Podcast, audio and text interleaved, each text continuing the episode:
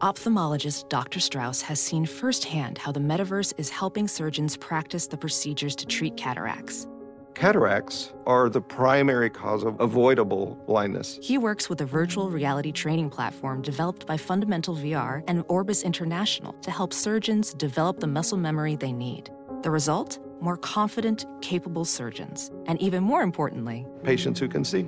explore more stories like Dr. Strauss's at meta.com slash metaverse impact.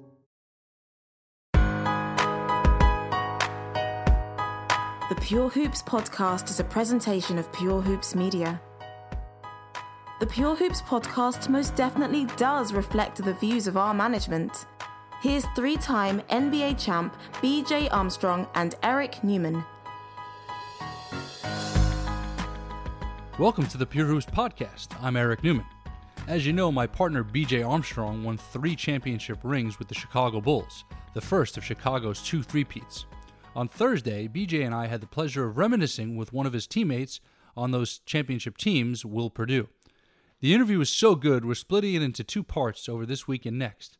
They talked about the credit due to Jerry Krause, their struggles with learning the triangle offense, and Michael Jordan's intensity in practice. Let's get right to it. Here's part one of BJ and I with Will Perdue. BJ, of course, top of mind, top of everybody's mind the last couple of weeks. And of course, coming up again Sunday night, the last dance.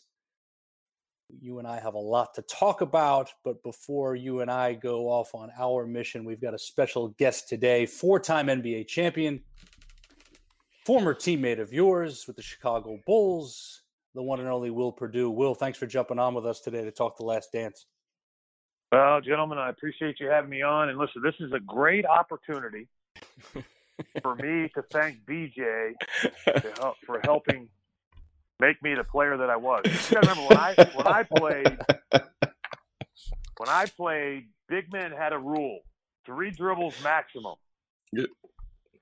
So in order to get the basketball, in order to score, we had to do two things: one, get an offensive rebound, or two, highly depend on and develop a relationship with the guards to pass you the basketball. So, what what was being leveraged for BJ to get you the ball? Well, I think I think my number was I had hit eighty percent of my shots on passes from him. So that's Silly. why he had some assist numbers. Oh, Got it. yeah, that's Got that's it. my guy. You know, But I will, I will say if you mi- if you miss the bunny that he passed to you, and then next next time down the floor we're we're running the offense, he may give you the old one two ball fake look into the post and then just pass it on to the top of the key. Oh, I'm sure you got a combination of side eye and look off immediately. oh, uh, immediately. Will, come on, Will. It- it- it's- come on. I always took care of the big fellas. You know that, Will. I always took care of the big fellas. yeah, that's because you Oh. needed a, that's because you needed Will to set those down screens for you. Come on, man. Yeah, this is true. Um, this is but true. you know, j- jumping in here, you know, you guys obviously have a, a, a unique bond, and uh, you know, came to the Bulls in back-to-back years while they were uh, climbing the mountain. Uh, Will comes in in the '88 draft, 11th overall. BJ the following year in '89, the 18th overall, and uh, the Bulls at this point are in the early stages of their rivalry with the Detroit Pistons and trying to become that next team in the East to uh, to to take the torch and get to the mountaintop. And BJ, we've talked about this a lot with our rivalries, whether it was Philly, Boston, Detroit, and Chicago being next in line. So, you know, Will, when you get to the Bulls, you know, what is that environment and vibe like? Knowing, you know, we're we're getting we're getting with Michael, Scottie's developing, and um, we're going to try to put something special together here. You know, for me, when I first got there, it was a semblance of awe in the sense that, okay, now you're here. But as you talk about, we, we kind of hit up that first practice and you see how good Michael is. Mean, you've always watched him on TV, but now to be in his presence, you're like, you know, watching on television, as, as good as he is, still doesn't do it justice. Um, you know, Scottie Pippen, like, uh, you know, you're like, people are sleeping on this guy. Um, you know, Horace Grant, you know, is, is he's better than what you had thought or heard. Um, so you knew that, that they, you had the pieces but you there's two things I, I remember looking at was one, you know, how does at that time it was Doug Collins. How does Doug put these pieces together? And two, how do I fit in? Because at the same time that I went there, they also traded Charles Oakley to the Knicks for Bill Cartwright. So, you know, back then when you made a trade, that that guy was immediately inserted into the lineup. And by no way did I think I was better than Bill Cartwright because I had actually didn't know much about Bill Cartwright. You know, I had, I had to rely on you know like scouts and information that I got from people. So I was looking forward to the challenge, you know, of getting ready. But it's that's the other thing is you realize, you know, 10, 15 minutes into that first practice of training camp, this isn't college, man. This is this is totally different. And even at that point, when you come in uh, uh, willing to accept the challenge, you realize that I, I have to adjust my expectations of myself, but I also have to change how I'm thinking because of what's going to be required of me, you know, coming in. Because regardless of what you did in college, that that that means nothing when you step on the floor uh, for the team you're playing for. That's everybody there is like, hey, I don't care what you did in college, you need to prove what you can do here. So it's almost like you have to take a step back before you take a step forward. Very few guys, you know, we all know about, you know, players, MJ being one. I remember, like you saw in the documentary, you know, Orlando Woolridge is like, yeah, this guy's our best player right now. Very few guys have that immediate impact when you look at the league as a whole. But it's trying to find your place, trying to find who you are, what your identity is, how do you fit in, and for me that was that was difficult because you know I didn't necessarily get off to such a great start. But from a team aspect you saw the pieces. And I just remember also playing that first game against Detroit. You're like all right this is the team we're supposed to be to beat. But you saw that like you know technically I think we're better than them on an individual aspect when you go piece by piece. But we got to figure out as a team how we beat these guys. And that was that was the difficult part. And it you know, unfortunately, Doug couldn't do it, and it took Phil a little bit and uh, a couple different approaches to get it done. Hey, Will, you know, you talked about Bill Cartwright, who, you know, I think we both love, admired, meant so much to our team, but he had a nickname, right? I'm going to let you share his nickname. And could you also, Will, talk about his leadership to our group? Because internally, you know, he had a big part behind the scenes of how we developed and shaped us. But could you expand on that just a little bit? All right. Well, first of all, kid, which nickname? Because we always used to call him Billy C. I I called him elbows because the dude knocked me out of practice literally every day. Well, the teacher. Why was he oh, called? the teacher? Yeah.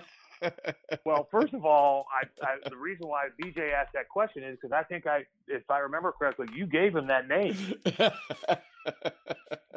so, so BJ just wants to get the credit, but it actually uh, was a, a great nice, nickname nice because setup, BJ. Nice setup. I can attest to that because I used to go to lunch a lot with Bill. So where we used to practice at the multiplex, there was a deli attached in that strip mall. Right. And after practice, Billy used to, because listen, it's at the end of the day, when we played kid, there was no buffets, there was no food provided. We didn't have a practice facility. We were at a, a health club with a gym attached to the end. And I don't think people remember this. The floor wasn't even regulation length. Right. It was actually like what, five or six feet shorter? That is so correct. it was just, but that's where we were practicing you know, one of the things my agent told me was is is take Bill Cartwright. This guy is he understands the game and try to pick his brain. Tell him as much, you know, try to get as much out of him as possible about how to play the game and tricks of the trade and especially, you know, getting scouting reports on the guys you play. So the teacher was was a perfect name for him. We used to go to uh lunch at this deli a lot. One, because he was a veteran, he always made me pay. But two, he would always, you know, answer my questions and he would help me out to a certain extent. The kid, I remember specifically one one uh, time we were having lunch, and I was just like every once in a while I would ask him a question, he wouldn't answer, and he would just kind of brush it over and move on. And one day I was like, "How come you don't answer all my questions?" I'll do my best Bill Cartwright impersonation. He was like, "Listen, you're trying to take my job, so I'm not going to tell you everything. Some things you're going to have to figure out on your own." so that's when I realized mm-hmm. that hey, this isn't personal, but we're both fighting for the same thing. And there, to answer the second part of your question, kid, there was, and listen, he was like this to everybody. You know, he was always. I used to joke because I think he used to dye that little goatee. He he would dye like a gray spot in the middle. Right. You know, so he always looked older than he was, and because of the beating he had taken, and he had suffered some injuries earlier in his career, he he definitely looked a lot older than he really was. And you know, when you watched him walk and run, you it just you kind of cringed a little bit at times. Yet he truly understood how to play the game, and he was pivotal for pivotal for our team because it was almost like he was a quiet leader. Like he would like if you made a mistake, he would kind of give you that look where he would cock his head to the side, like you know, you're an idiot, you know. But it was one of those things. He didn't necessarily say a lot, but when he did, it was like profound what he said. And I remember one of the things that he used to always hammer on to me and guys on the team was opportunity. You know, he always talked about opportunity's not always going to be knocking. Opportunity is there for us.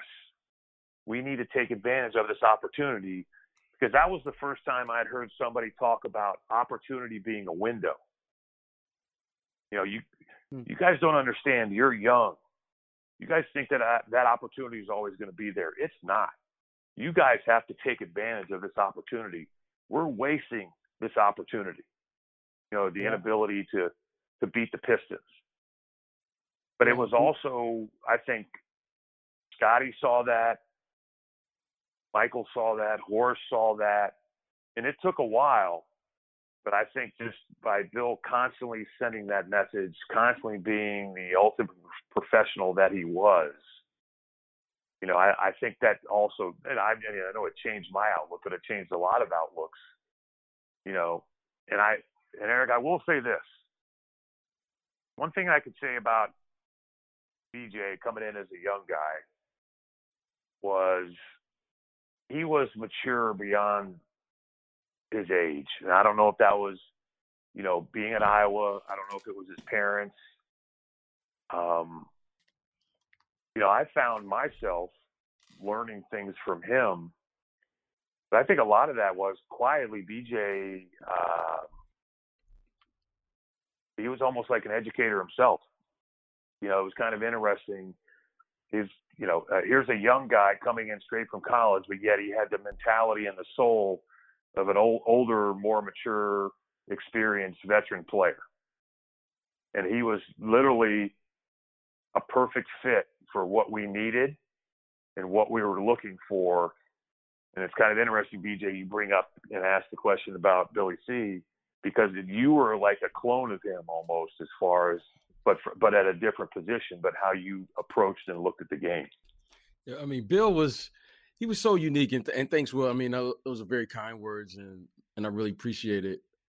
But Bill was he has such a impact on the pulse of the team, and I think you said it.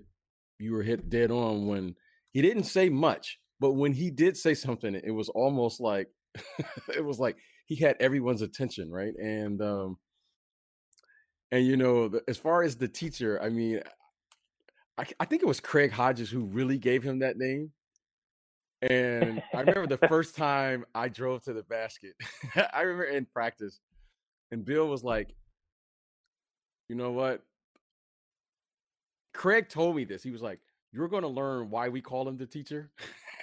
and Bill, you know, Bill took it personal when you when us little guys would drive to the basket. You know, and he was he was such a he was like a rim protector, but he wasn't like a shot blocker. But he played with such a physical presence down there in the post, Will, and you played against him every single day. Thank God I didn't have to do that.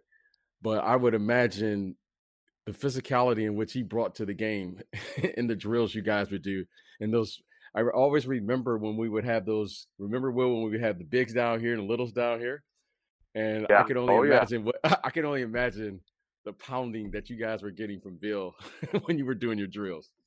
Uh, well, you know, the funny thing was he shot his shot. Everybody talks about how unique and ugly his jump shot was, but he shot it with the purpose of protecting the basketball with his elbows.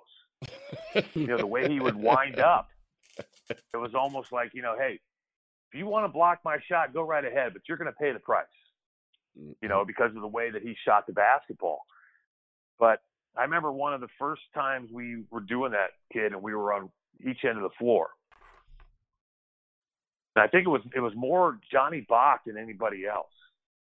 You know, Johnny Bach pulled me aside and said, "Hey, you need to be very careful with this guy, and not not in a not in a negative way, but he was like warning me that Bill plays a certain way.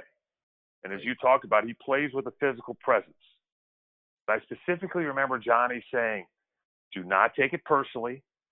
He's not trying to hurt you, but at some point he will he is going to hit you and you're going to be like, "What the hell?" Yeah, and I was... remember one drill, he reverse pivot. He hit me so hard in the side of the head that my ear turned black and blue never never heard of that happening or seen that until it happened to me. and, I, and this was Bill Cartwright's humor. Like we're we're shooting free throws like a lot of times. Okay, at the end of practice, get to the basket, shoot two free throws. You know, and one time he came up to me and he goes, "Hey, let me see your elbows," and he would like rub his hand across my elbows. You know, like he was putting lotion on or something. Like, what are you doing? he goes, "Here, take my take." He took my hand and put it on his elbows. It was like a jagged cliff edge. he goes, "You'll see." He goes, "Give it a couple of years." Sharpening, goes, sharpening the tools. Yeah, he said, uh, if you use your elbows right, they'll feel like mine in a couple years. And I'm like, uh, what? That? And I remember we used to make fun of Bill because after every game, he had his ankles in two buckets of ice. He had ice on his knees. He had ice on his elbow. I mean, he literally was, you know, and he was the only player, if I remember correctly, that initially had it, had his own ice machine at his house. Right, right. Because he constantly said he was basically icing 24 7 in order to play. And we used to give him a hard time. And he's like, give it time. Yeah. Give it time. That's what he would always say. He would say that. Yeah. Uh, Laugh all you want now, but I'll call you in a couple years and you'll be like, you know, you were right. So, you know, it's kind of like, you're right, kid. It's kind of like the, the teacher. I mean, he was, it, it's kind of interesting as we, you know, and that's the other thing that I've been telling people about this documentary because, you know, doing podcasts and interviews, it's amazing some of the things that you forgot that that are brought back to the surface that just that as you see here just kind of make you laugh that uh, you know was all part of the whole experience. Yeah and, and will that's that's a perfect segue to my next question and you know somewhat jokingly i mean bill was on some pretty bad Knicks teams in new york so uh, him getting into a, a different situation and uh, taking it out on you young guys was, was probably uh, part of that too. But uh, all all joking aside, things that are forgotten about that '89 season. You know, you guys are very competitive, and this is uh, to remind people. This is right before BJ was drafted. You guys are very competitive, but you're the sixth seed in the playoffs, and you're facing a, a, a rising Cleveland Cavaliers team in the first round, who's a three seed, and correct me if I'm wrong, but most people were writing you guys off and game five in Cleveland, of course, sets up a, a momentous moment, which is the first Michael Jordan shot. But you're then propelled into the second round of the playoffs. And who are you facing, of course? The New York Knicks. And Bill, I'm sure, had some uh, some insight as to how to handle them in, in the second round. What what was it like getting um, through Cleveland with that moment, and then you know, navigating the Knicks, and all of a sudden you guys have broken through to the conference finals in 1989, where of course the Pistons were waiting. Right. Well, first of all, you know, getting to Game Five was, um, you know, a task in itself. because you were right. You know, we were just a six seed. Um, you know, we at that at that point we weren't running the triangle yet. Doug Collins is the coach. Um, you know, it, the one thing I will say about that team was is the the immaturity of that team. You know, showed it showed itself, and that was part of the learning process because of the fact that you know, okay, we had MJ, we had Pax, veteran players, we had um, you know Bill Cartwright, but yet we were leaning heavily on Scottie Pippen and you know and Horace Grant and then you know some other guys that is just kind of you know looking at the team itself as far as the starting group, you know, and you had the ups and downs of Scottie, you had the ups and downs of Horace. You know, I didn't really play a lot, but it wasn't like we were facing dire adversity, but you know, it was, it was the constant clashing of egos, things of that nature, of guys coming into the league, guys coming into their own. And you were right, we weren't supposed to beat them. And then Michael hits that shot, and it just kind of propels us forward. But it was also one of those things where you're like, considering everything that Bill Cartwright has been through, the fact that he had to play for Hubie Brown. And Bill used to tell me some stories about Hubie. Just Hubie's whole thing was, you know, rookies have to earn their stripes. Rookies don't necessarily play a lot. You got to sit on the bench. You got to watch. You got to figure out how to play the game. You know, and then the injuries that he dealt with. We felt like this was the perfect setup. And again, because like BJ confirmed and I mentioned, you know, he didn't talk a lot you know, he smiled a lot. He would laugh. He would joke, but he wasn't a very emotional guy, nor was he a very vocal guy. But you knew in deep inside that this was now his opportunity to kind of. you don't want to say get back at a team. This was an organization that drafted him. He had considerable pride. He loved New York. But it's just like, all right, here's my opportunity. We've made the trade here's my chance now to show my importance. I know I've unfortunately been through a lot in New York and there's a lot of the things I couldn't control, but this is something that I can help control and I can help. And that's where that leadership aspect of Billy then really kind of took over. Yeah. And, and I don't know if people realize Bill Cartwright was a 20 point per game scorer early in his career with the Knicks. And after the 84 season where they took the Celtics to seven in the second round uh, behind an unbelievable run uh, by Bernard King.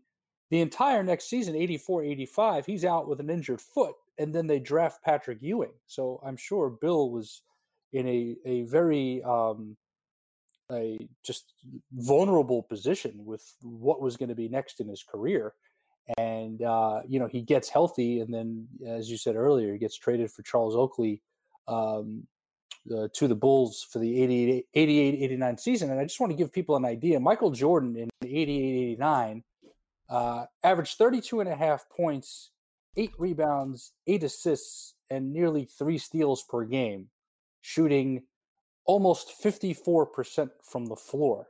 Um, this is a, a, season that I think gets overlooked in terms of being pivotal in the development of what became the first part of the dynasty.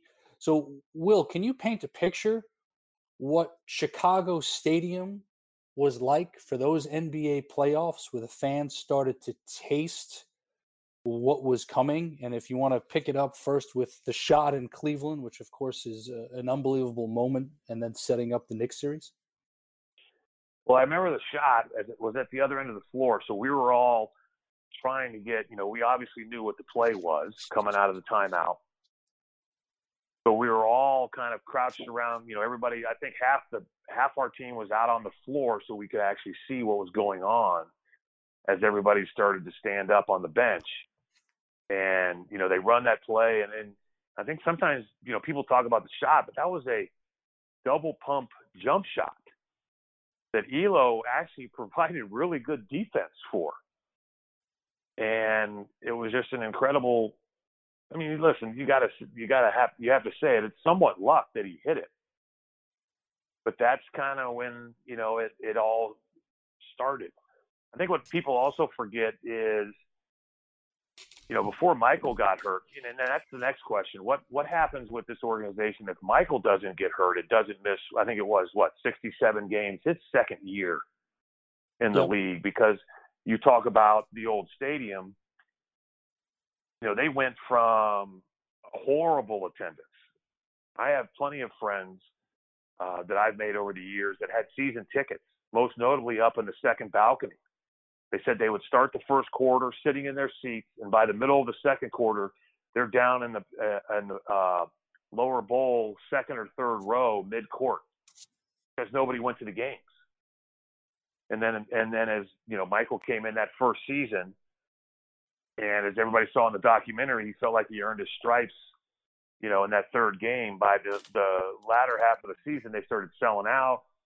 People were excited but on a whole, the team still wasn't really that good. And it just every then he gets hurt, and then they kind of get set back. Um, but you kind of you know wonder what would happen if, if he didn't get hurt. But that, first of all, the stadium was a dump. You know, it, it I was, loved it though, Will. I love the stadium. I love that place. Oh, I loved it, but it was a dump. Um, I remember my first game the way you would go into the stadium, at least I would, I would walk across the floor. And I remember stopping and being like, it's freaking freezing in here. What is going on? And they'd be like, oh, there's a there's a ice below the floor. And I'm like, what are you talking about? They like they just put plywood on top of the ice, and then they put a little carpet down, and then they put the floor on top of the the plywood. and I remembered when you know and like I said, I didn't play a lot my rookie year. I mean, I literally my feet would be frozen by the end of the game because all I did was just sit there and watch. You know, because the seats were off the floor the way the seats were. They sat to put the seats up, and so sometimes your feet were sitting right. Your feet were right on that plywood, which is just right on top of the ice. But I also remember you'd walk across the floor, and then you'd have to go down these steps to get to the locker room Right. And there would always be these cats, and I'd be like, "Hey, you guys, what's up with these cats?" And they'd be like, "Oh, don't touch the cats; they kill the mice." I'd be like, "What?"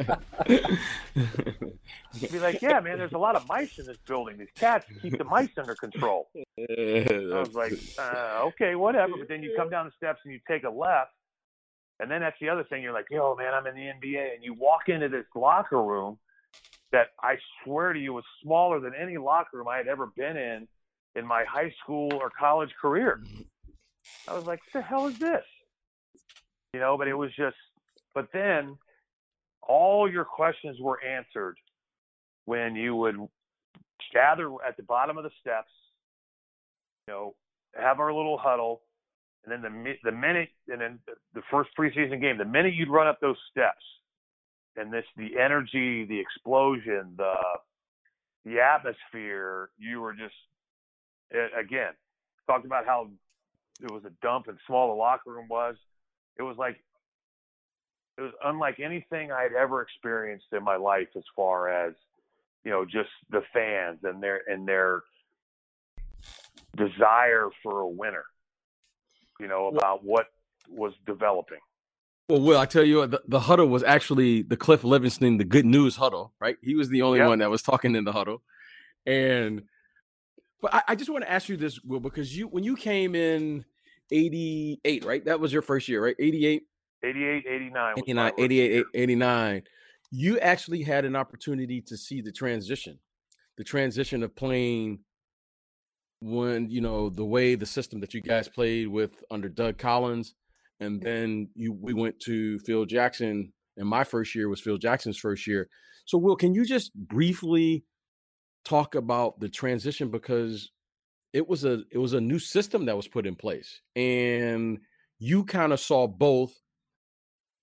And my big question to you is did you think that the transition of the style of play was the correct style to actually win? Because you know you guys were having some success there. Obviously you didn't beat the pistons and back then but did you did you think that that was the right move at that at that time? Well, I you know ours our the way Doug ran it was like most offenses. You know, you had calls one up, one down. you know, five across, you know, a, a more, I guess you could say, because of when you compare it to the triangle, you could say the offense that we ran prior to that under Doug was more predictable. Right. You know, um, and it, it also relied on a lot of, you know, MJ freelancing, a lot of screen roll with MJ. But, you know, when Phil came back that next year and became the head coach, and we talked about, okay, we're going to run this offense. And let's, you know, BJ, you understand this, and everybody, let's make sure everybody understands. This wasn't Phil's offense. This was Tex Winter's offense. Yep. And, you know, basically Tex would run practice for the first 45 minutes to an hour talking about – okay, we're gonna run the we're gonna run the triangle, we're gonna run the triple post, and this is how you do it. I remember, you know, it, it had not only got a lot of pushback from Michael, but it was it's I don't want to say it's difficult, but I think it's the best way to say is it's intricate because of how the offense works. The offense works by it's dictated by what the defense does. And early on, we struggled running the offense because for the offense to really work, to really be smooth, to really hum, all five guys on the floor have to see the same thing from the defense.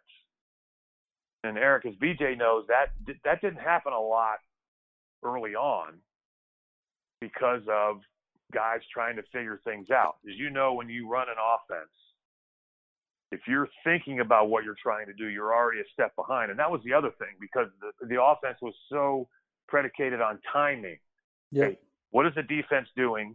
And then the timing of how we run the offense is predicated on what the defense is trying to stop or contain or control.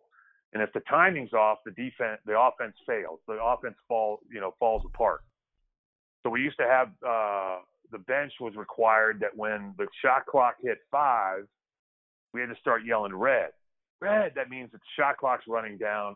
Guys, stop running the offense. Just get the ball in Michael's hands. The closest big runs over, and we we run a screen roll.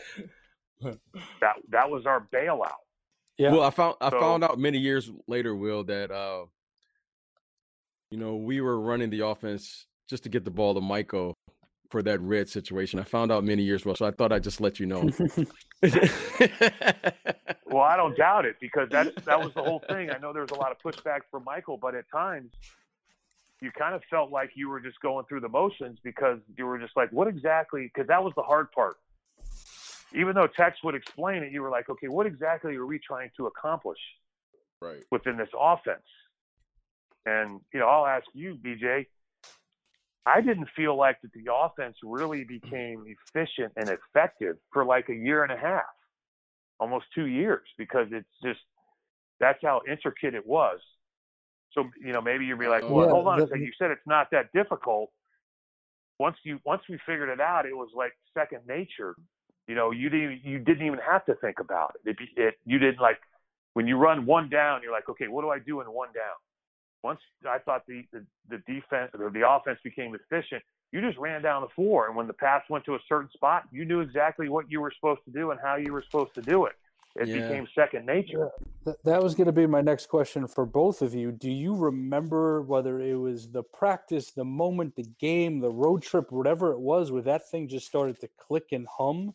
And you looked at each other and you knew, all right, we're getting this and it's working. Let's let's keep pushing and getting better. Was was there a, a pivotal moment there? Um, well, uh, I'll, I'll, answer this first for uh, before Will. Um, my first year there, my my rookie season, Will's second season. I think we all struggled, right? I think everyone struggled with because it was a new system, and I don't know if Will recalls this, but Will remember the automatics, right? Like yeah. when to run, and the automatics were always the counters to the offense, right? and I think everyone struggled to understand.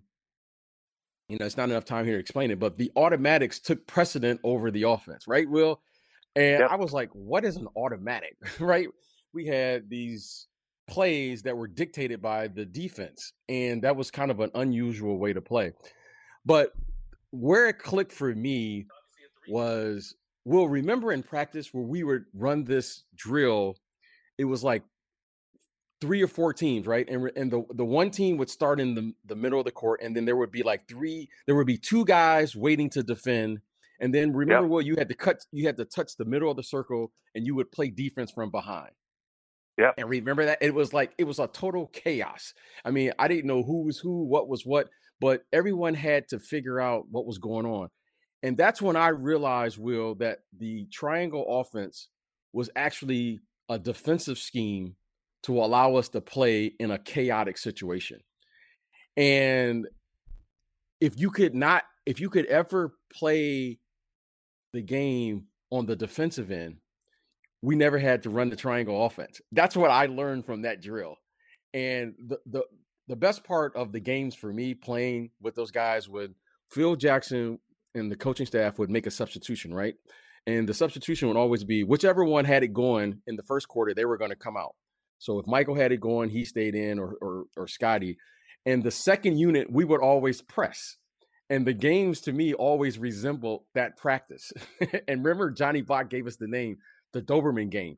And we would press and we would always, because you didn't press with Bill Cartwright, but when Will and you and, and Scott Williams and Stacy King and myself, and we would come in and it would just be so chaotic. And only play we would run if there was a play was 51 or 52, which was just a screen roll, and then we would play out of it and we would just press. So to me, that's when it clicked to me is that let's just run automatics all the time. Because we were actually two different teams and we were real our bench, I thought was like we were providing energy because Michael and Scottie both wanted to play with us a lot of the times because we would play it wasn't freelance but we played at a different pace than the first team because the first team with paxson and bill they would you know we ran more sets and we ran more things. We were much more i think we were probably a better half court team with that group but the full court play of all of us because of our youth and our age i thought was one of the propelling things that allowed me at least as a guard to understand the offense yeah, and you know the interesting that drill you were talking about it was chaotic because you know so uh, people that are listening can understand the person. It was kind of like a three on two, two on one, but it became more of a three on three situation because the person that came from half court was a defender, and as the ball passed you, you were allowed to then run to half court, touch the circle, and then you were like the trail defender. You were running in to try to help the two guys that were back trying to defend the three guys coming down the floor. And that's what the chaotic situation was. And then obviously you went the other direction, you know, two on one.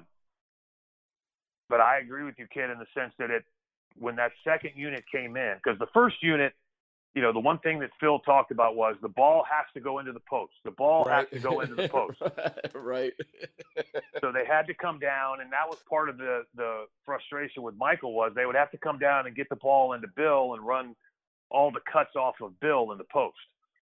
The baseline guy cuts baseline. The wing cuts, you know, does that angled cut, sets the the screen for the opposite big down on the block. So they were, I don't want to say they were somewhat predictable, but it, it was a much slower paced game.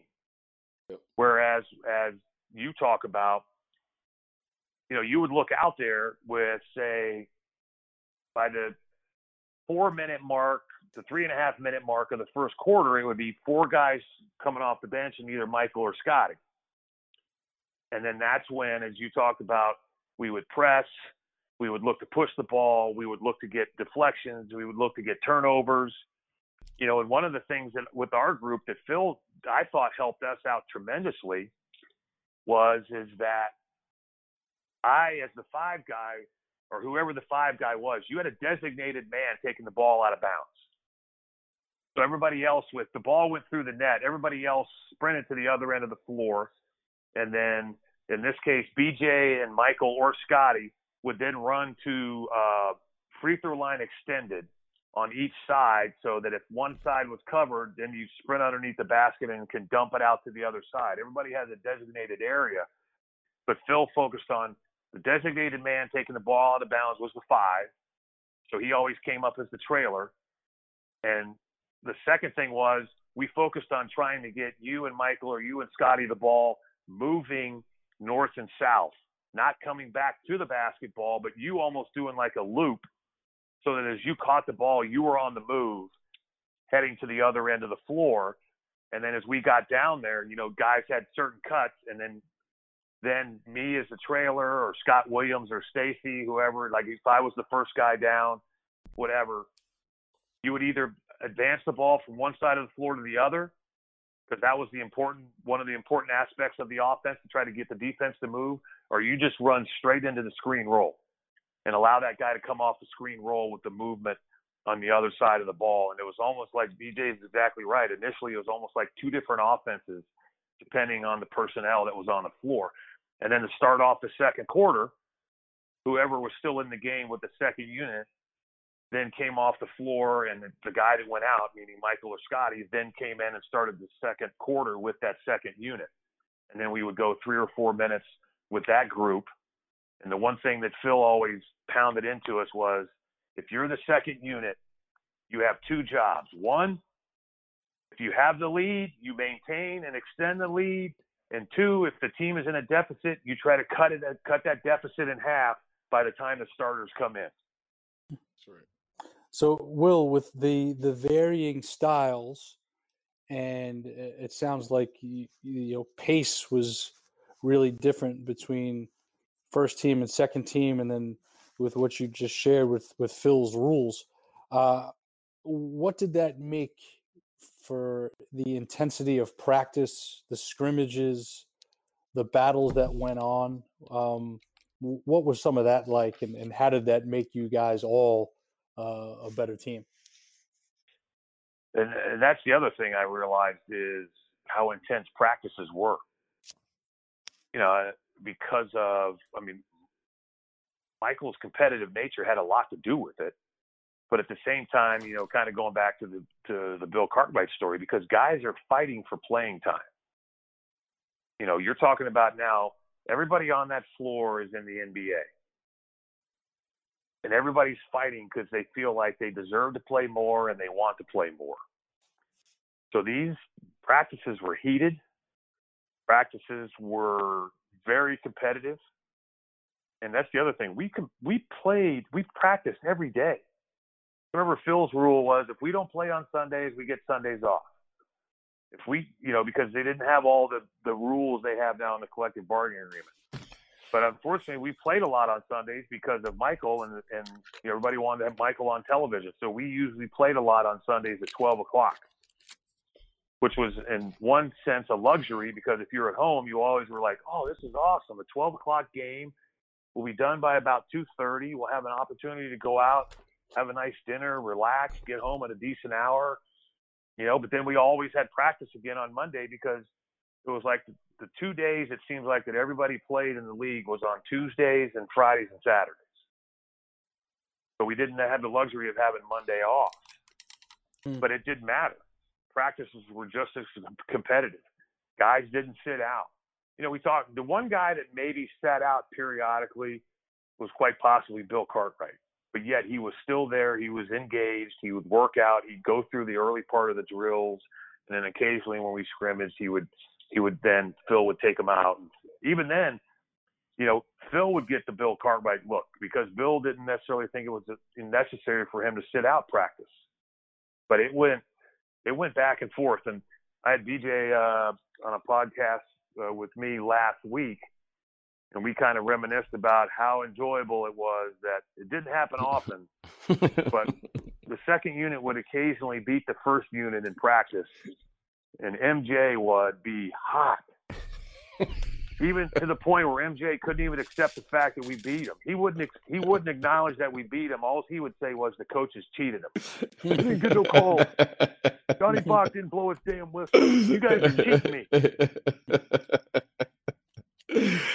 Yeah, well, that those were those were those were some funny.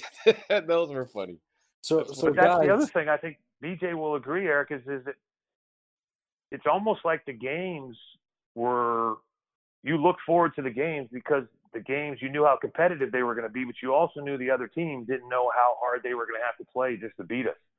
I don't want to say the games were easier, but it was a we didn't have to go against our teammate, but B, it wasn't going to be as tough as what we did the last three days in practice.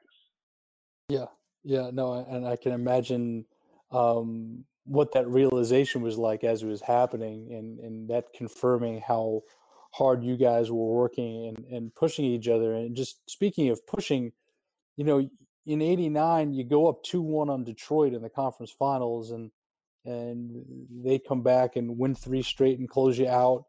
And you know, going through that next season, um, climbing the mountain, and of course, you know, BJ's on the team by then. You know, h- how much of a motivating factor was Detroit in how hard you guys worked and what you were building day to day?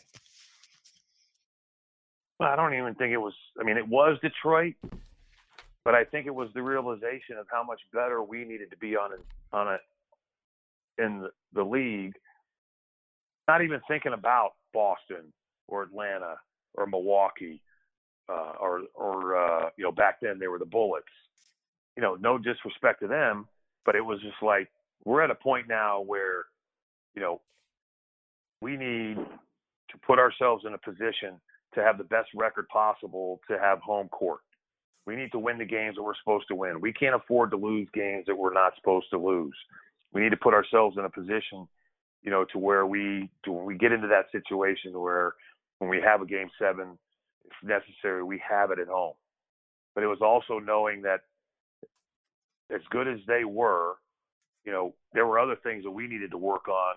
You know, hey, yeah, we're trying to beat the Detroit Pistons, but there were other aspects of our game that we needed to work on as well.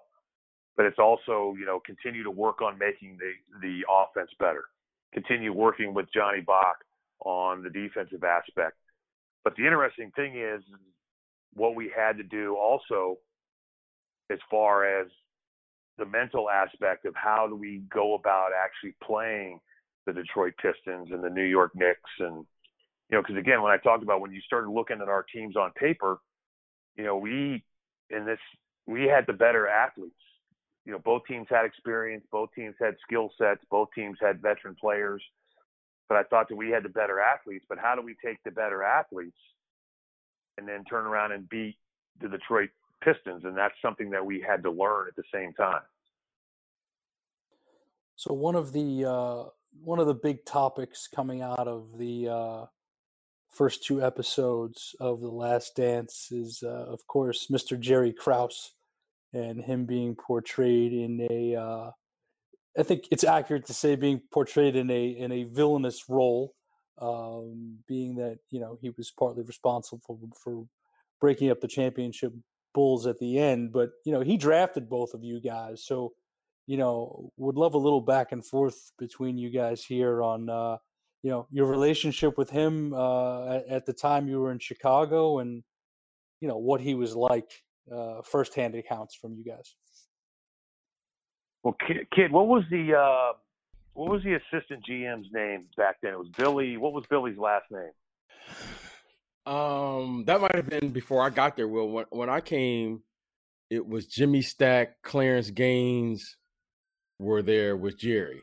So right, um, yeah. So it might have been before year, I got there. Yeah. So my year there was a guy by the name of Billy, and he might have actually taken another job, which then opened things up for right. uh, Stack.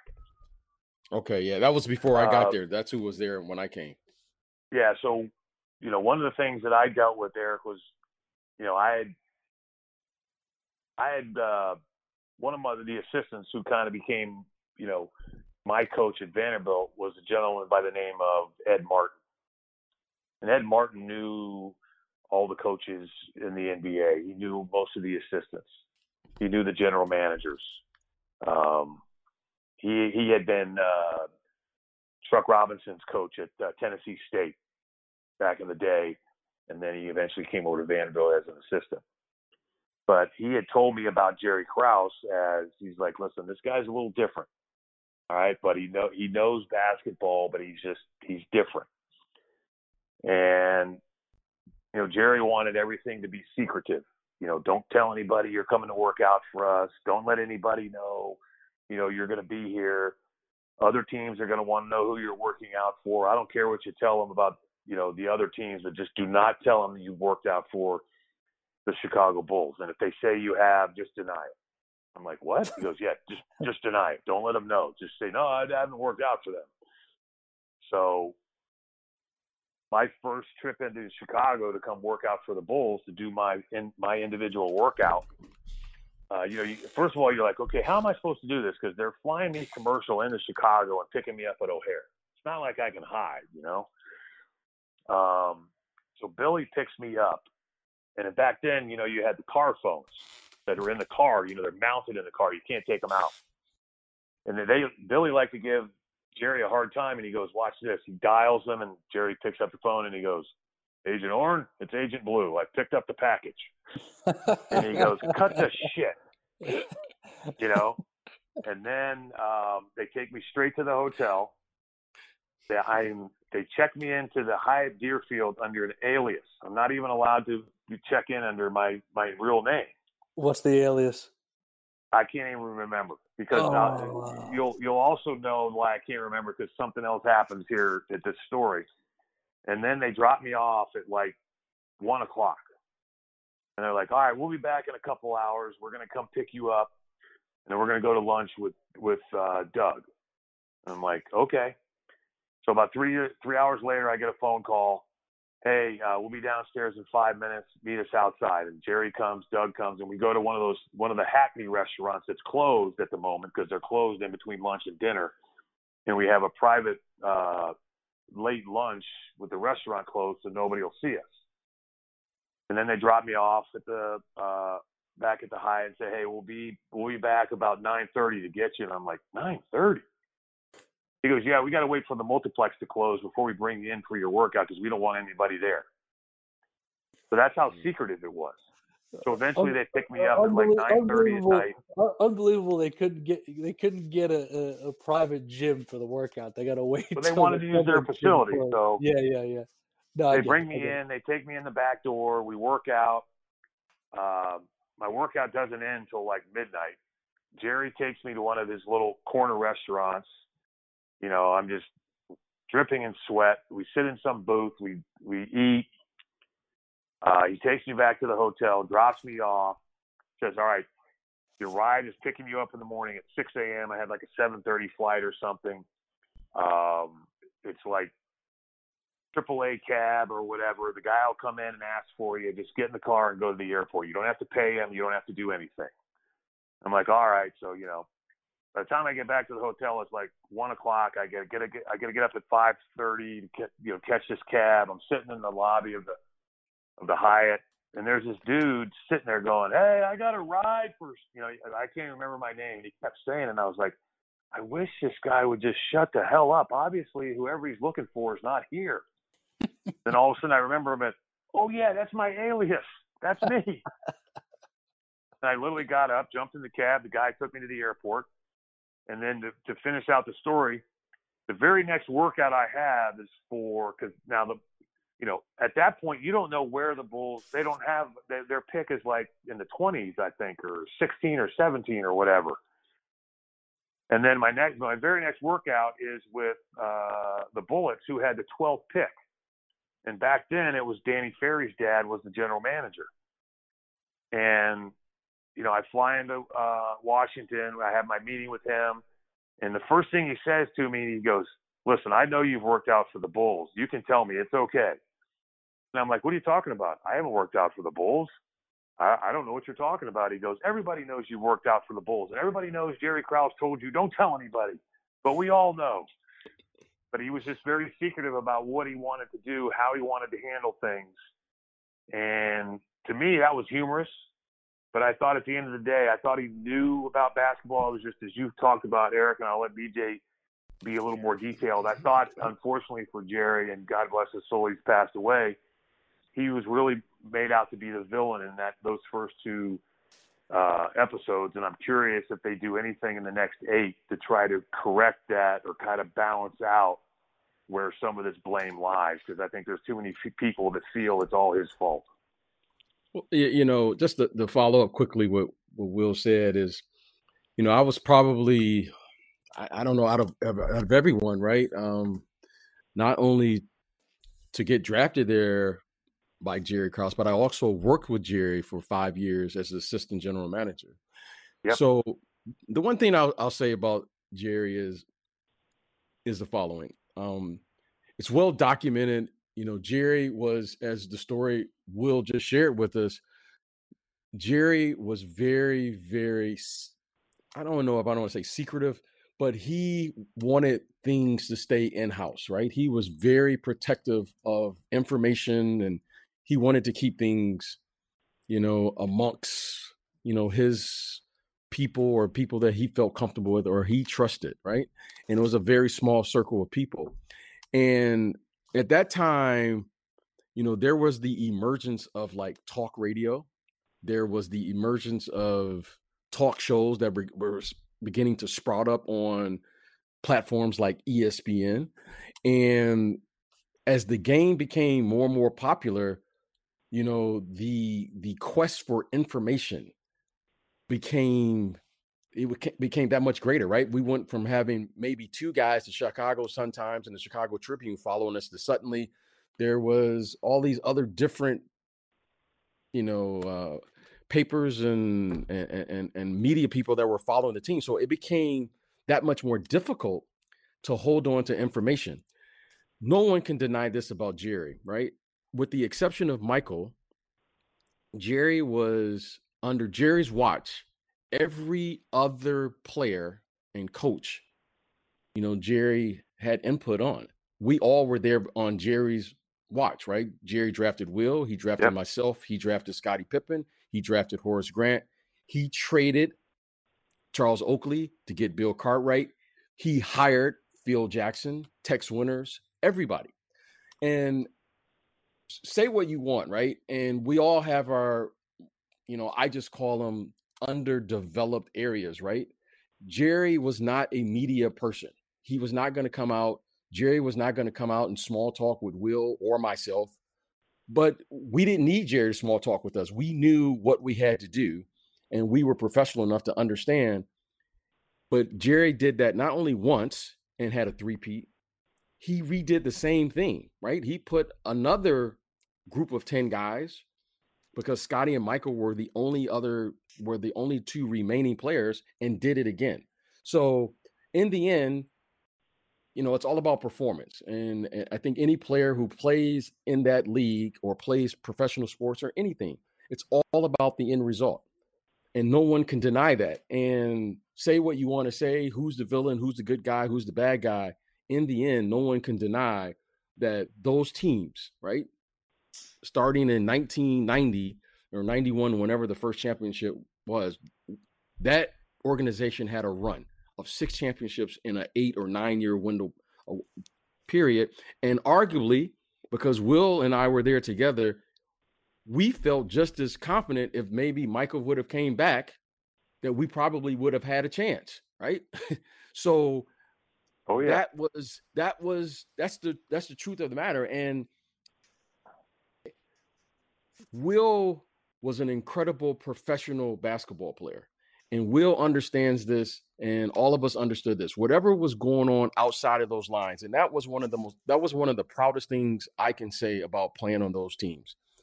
No matter what Will had going on outside of those lines, whatever BJ had going on, whatever Michael had going on, Scottie, whatever, when that game started, I've been knowing Will for 25 plus years now.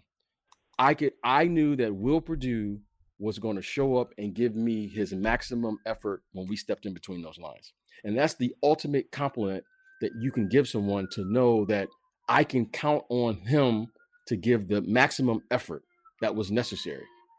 And Will knew that whatever was going on, and we had a lot going on, Will. we had a lot of oh, yeah. We had a lot. But when that game started, for whatever reason, and I don't know what it was. And Will, we were there. Will, it would always be quiet in the locker room. MJ was doing his thing, but when that game started, Will knew that those twelve guys were going to show up and we were going to play, and we knew that we had one focus, and that's what I can say about Jerry. I, I, I, I don't, you know, listen. I saw it. It is what it is. I worked with him, and it wasn't personal. It was it was business, and the results speak for themselves. Yeah, I mean, You know, listen, oh, sorry. Eric, no, no, me, go uh, ahead. Go ahead. Yeah. I wanted to add two things to what BJ said. You know, just take the Jerry Krause uh, issue one step farther. You know, as BJ said, we all have our weaknesses, and the one thing about Jerry is he just liked to keep things in house. But he also, as BJ said, as we became more popular, as the game became more popular, as the new TV contract came aboard, um, you know, talk radio, people needed content, people needed information. Jerry despised. I mean, there's one thing to say, "Hey, I just I don't like the media," but he despised the media. He thought the media was the devil, and he he, unlike Phil, who knew how to use the media to his advantage to control the narrative, Jerry didn't know how to do that. Jerry was was not a people person, but I think BJ will could say the same thing. I we always, you know, as interesting as he was, as odd as he was, at the end of the day, it was all about one thing: winning a championship. He was he was you know however you want to put it, a weird dude or whatever. But you always felt that Jerry had, or you knew that Jerry had the team's best interest at heart at all times to put us in a position to compete and to give us a realistic chance to win a championship. So there you have part one of our interview with Will Perdue. Not surprising that two guys whose careers started with Jerry Krause drafting them would provide a perspective that balances the villain narrative he's getting on The Last Dance. And he deserves much of that narrative. But BJ is right. Krause was dealt a pocket ace with Michael Jordan, but he essentially built two dynasties around him. In part two, we'll focus more on Phil Jackson, as well as Will and BJ's departures from the Bulls.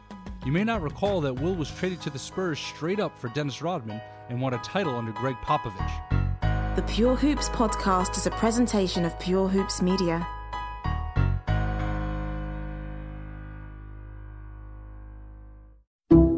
Some people just know the best rate for you is a rate based on you with Allstate. Not one based on the driver who treats the highway like a racetrack and the shoulder like a passing lane. Why pay a rate based on anyone else? Get one based on you with DriveWise from Allstate. Not available in Alaska or California, subject to terms and conditions. Rates are determined by several factors, which vary by state. In some states, participation in DriveWise allows Allstate to use your driving data for purposes of rating. While in some states, your rate could increase with high risk driving, generally, safer drivers will save with DriveWise. Allstate Fire and Casualty Insurance Company and affiliates, Northbrook, Illinois.